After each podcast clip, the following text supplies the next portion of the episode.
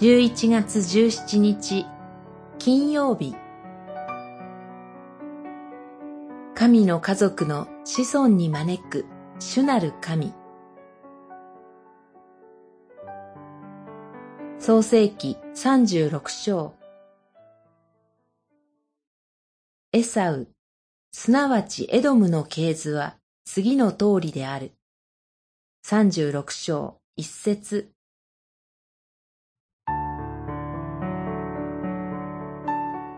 神の祝福はアブラハム、イサク、そして父の祝福を得たヤコブへと受け継がれていきます。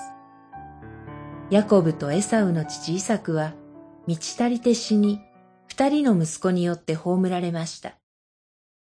神の祝福はヤコブの子孫を通して受け継がれていきます。しかし、主なる神はエサウもまた御心に留めておられました。エサウの系図は読者である私たちにそのことを教えています。エサウはカナンの地の出身の三人の娘を妻とします。妻たちはそれぞれ息子を産み、弟ヤコブたちと共に住むことができないほどに恵みを与えられます。彼らはヤコブたちから離れ、セイルの産地に住むようになり、彼は後のエドム人の祖として称えられます。エサウの子孫から首長たちの名前が連なり、エサウの住んだセイルの産地に住む人々の歴史と交わります。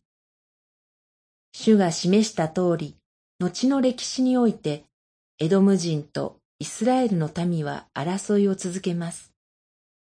しかし、主なる神の御心は彼らを厭うことにはありません。